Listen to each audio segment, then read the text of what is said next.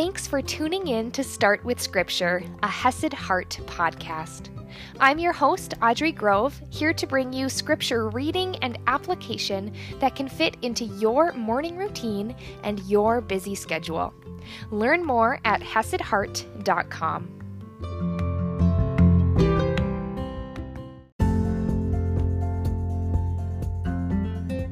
Good morning, my friends! We are talking about something so important and honestly so convicting to me because, t- to be totally honest with all y'all, I struggle with avoidance.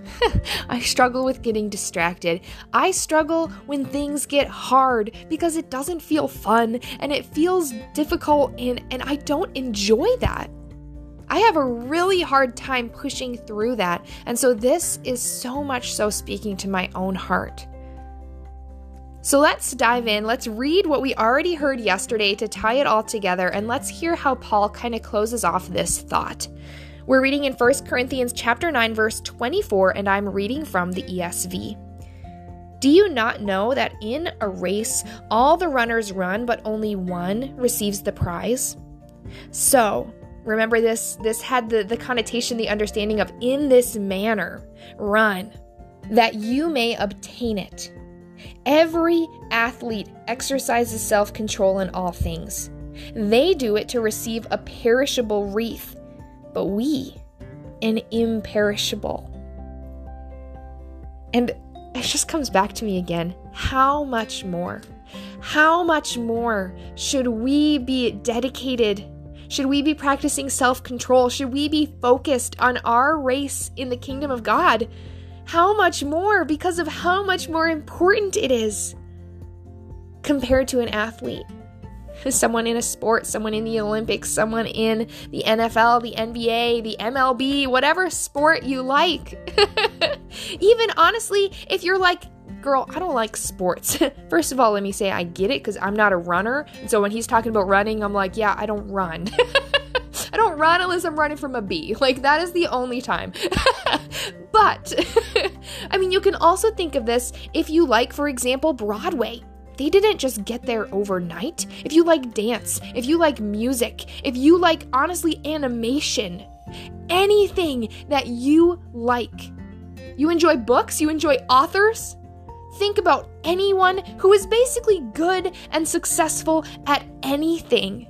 No matter what realm it's in, they had to work hard to get there. They were dedicated. They cut out distractions. They kept on going when it was hard, when it didn't feel good, when there were challenges, and they were always focused on that end goal. On that place that they were getting to, and then they were also focused on the step to get there next. So, whatever you're into, whatever you enjoy, this can apply. But Paul goes on, he says, So I do not run aimlessly. I do not box as one beating the air. But I discipline my body and keep it under control, lest after preaching to others, I myself should be disqualified. this amount of self control, of self discipline, hits me hard. I do not run aimlessly. He's not just running for no reason. He's not just running without a direction and a focus and a purpose. And let me ask you this how often in life do you get distracted? How often do you forget your purpose? How often are you doing an action just to do the action and you're not really thinking about your goals? You're not really thinking about the gospel. For me, like I shared at the beginning of yesterday's episode, for me, honestly, that happens quite a lot.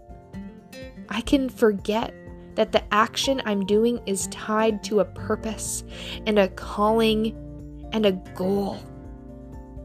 And that goal being sharing the gospel, living God's love, pointing others to Christ, building up believers living as a good steward, living your life, as cliche as it is, to the fullest. Not just to feel good, but for the Lord. because the souls around you are important and they matter. Because God's call on you and your heart and your life, that matters. I do not box as one beating the air. and a lot of times you're going to box as one beating the air, right? I think of that when you're practicing. When you're practicing. We're not just meant to practice, we're not just meant to prepare, we're also meant to go and do. If all of these athletes only ever spent their life preparing, they never went and ran. They never went and competed. They never went and played their music. They never went and auditioned. They never went and wrote because they never felt ready. They never felt good enough. They would never actually be progressing towards their goal. And so, how often do we get stuck because of distraction? because of inconsistency when it's hard, when things come up? Or because we don't feel ready? All of these things are things speaking to my own heart as well. Things that God has to teach me and then reteach me and then teach me again.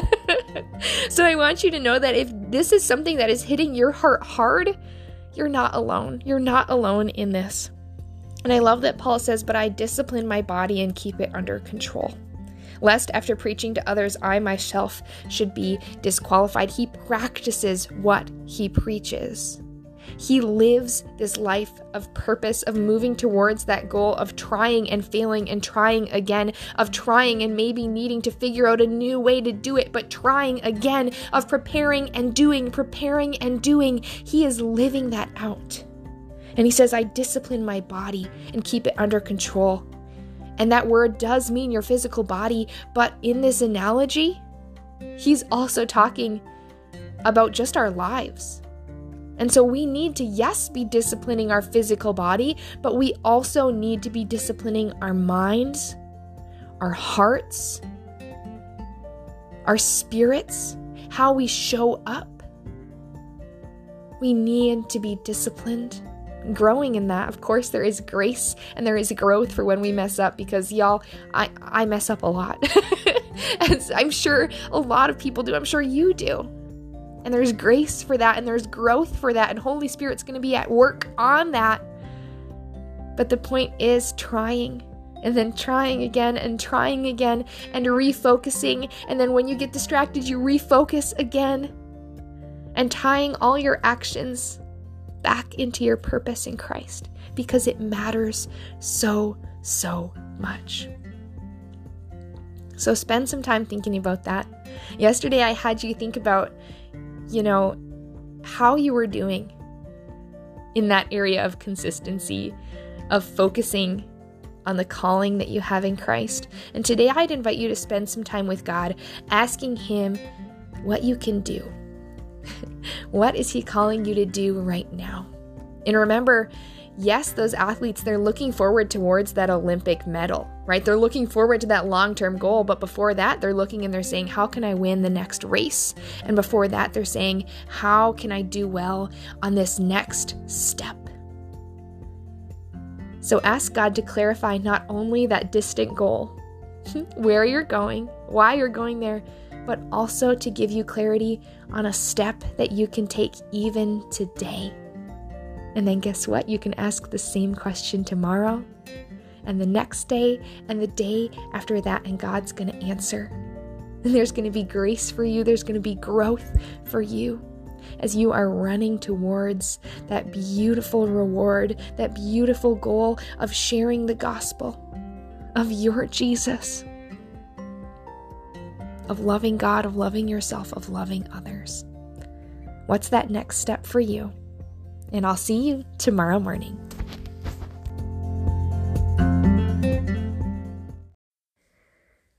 And my friends, I did want to extend an invitation to you that if you would appreciate a guide and a cheerleader and a coach, as you are seeking to run this race, as you are seeking to live your life to the fullest, in all of those areas body, mind, heart, soul, in how you show up to love others.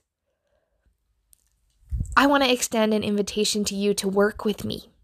I am a spiritual wellness coach, and I do have a 90 day program where we actually tackle all of these areas. Of getting you grounded not only in God's word, but also in his purpose for your life. And we spend 90 days of trying and then reassessing and trying again and reassessing and figuring out how you can live a life that is faithfully flourishing. So if that sounds like something you're interested, reach out to me. Send me an email, support at hesedheart.com. That's support at H-E-S-E-D heart.com with the subject line flourish. And I'll get in contact with you to see if this would be a good fit for me to step in and be your guide to living your life to the fullest, all out of faith.